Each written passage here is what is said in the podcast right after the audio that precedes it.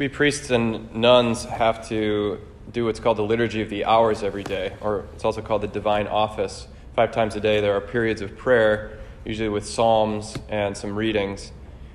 But the first hour of every day is called the office of readings. And in addition to three psalms that you pray, there's also two more extended readings that you start your day with. One usually from um, the scriptures, and one from either the church fathers or some of the church councils. Um, and the first reading from the Old Testament this morning was from Exodus.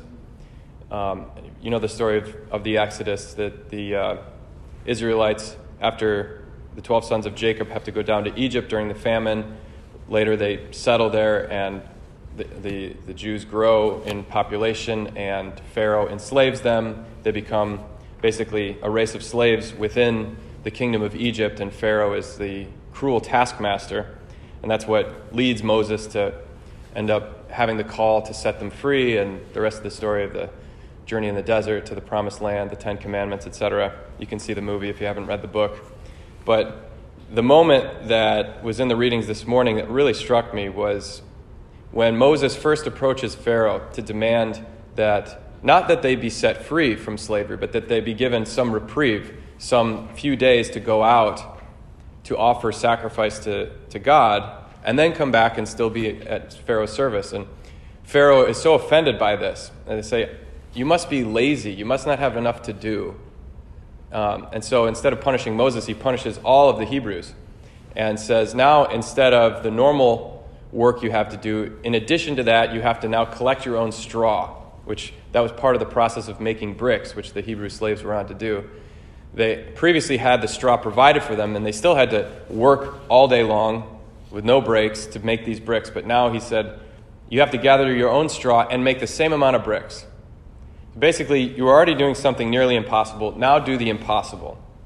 And they can't do it, and so all of the, the people in charge of the Hebrews and the Hebrews themselves are beaten and punished because uh, they're unable to do what almost by definition they can't do. Like they were already worked to the bone, and now Pharaoh is adding this impossible task. And of course, the Hebrews blame Moses. And they say, Why are you making trouble for us?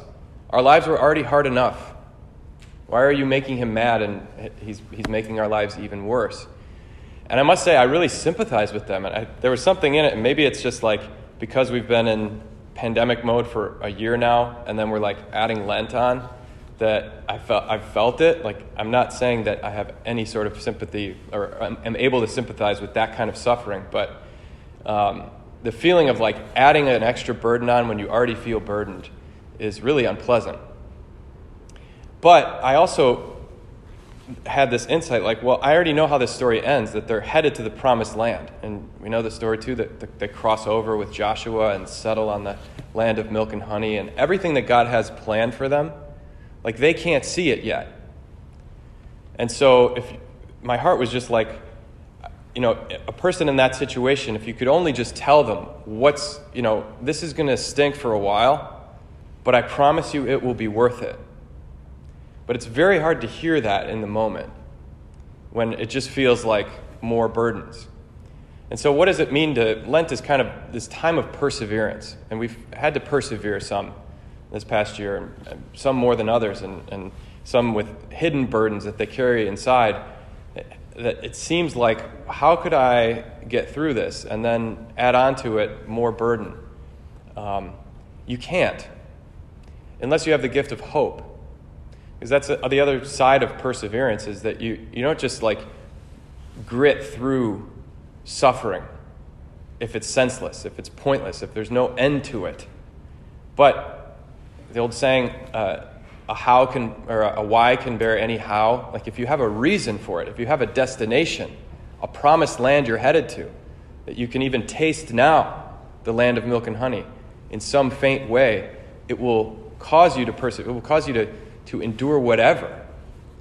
And Jesus today, the, the gospel, this is Mark's very brief version of the temptations in the desert. Matthew and um, Luke have more details of what those temptations were. You know, to turn the stone into bread or to throw yourself from the parapet of the temple. And the, the temptations themselves matter. They're distinct sort of modes that, that Satan is trying to get Jesus to adjust his saving mission to. Instead of being a savior to be kind of a, a provider or a, a feeder of the stomach instead of a healer of the soul. But Mark just says it very plainly. Jesus went out and he basically did battle. He persevered. He went out there for 40 days into the desert and ate nothing. And those 40 days, it's a significant number, of course. The first reading from, uh, from Genesis is Noah's ark 40 days and 40 nights of flood, of rain. We kind of, kind of had like 40 days and 40 nights of snow. I'm pretty done with that too. Um, but that period of, of just cleansing, of, it, it, the 40 is this biblical number for completeness. It, it's all washed away. And Noah and his family and the ark of animals is the only thing that's preserved and is settled, and a new creation is, is born out of that. And Peter says that prefigures baptism. What happens to us is our souls, it's not a cleansing of the body, it's a cleansing of the inner self. And all of that old gunk is washed away, and the new self, it's totally renewed. But that, that 40 number is, is all over the place. Um, and the, maybe most significantly, the 40 years that the Hebrews wandered in the desert. And all of those moments they had were like this, this slavery moment about the straw was like the first thing. And they had no idea that it was going to be like, also, there's going to be no water. Also, Pharaoh and his chariots are going to chase us, and we're going to have to walk through the sea. And, and also, there's going to be no meat, and we're going to wander around for 40 years, and some of us aren't even going to get to see the promised land. And all of the suffering, if they knew all that they were taking on at the time, they probably would have said no. They had temptations to turn back. They said, at least when we were slaves, we had meat. Let's go back to Egypt. Let's go back to slavery. Ever felt that way?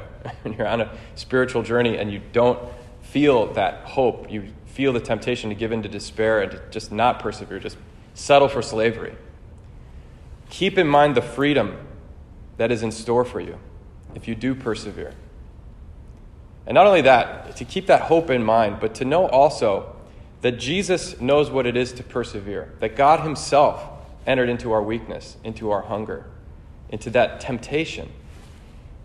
I remember that uh, I once fasted for three days when I was on a retreat, and this was in consultation with my spiritual director, and it wasn't uh, me just going rogue and trying to do something spiritually crazy, but um, I wanted, I felt called to to enter into that kind of renunciation, that, that kind of asceticism, and I did nothing. I only drank water for three days, and I expected, I don't know, to have some kind of mystical revelation, to hear some locutions from Mary or Jesus or something. Like, look at all this cool stuff I'm doing for you, God. I'm like a, I'm like a monk or something. But actually, it just made me really, really hungry and really, really weak. And the first day, you're just battling, like, uh, I really want to eat. My body's used to eating three times a day, and now I've skipped the first one, now the second one, now the third one. Now you're like so hungry you can't fall asleep. And the second day, you kind of settle into it. You're still hungry, but it's not as like sharp. It's just kind of this dull weakness. And then the third day, remember I went to a church to do a holy hour, and I did the Stations of the Cross around the church. And the insight I had was it wasn't like easier to pray. In fact, it was kind of harder to pray. But I felt a new sympathy with Jesus as he fell the first time, and the second time, and the third time. It wasn't that I was doing something spiritually strong. I, I realized that I was enter into, entering into my own spiritual weakness, my own dependence.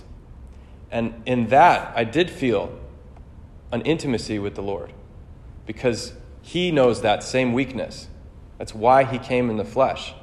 Not to be a superman, an ubermensch, but to be a slave, to be broken, to be killed for us, so that His body his blood, his soul, his divinity could feed us, could be like manna in the desert.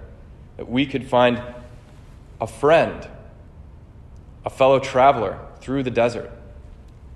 And so, if you're in this moment now in Lent, uh, it's the first Sunday, but maybe you've already kind of been like, three, four days, am I going to make it 40?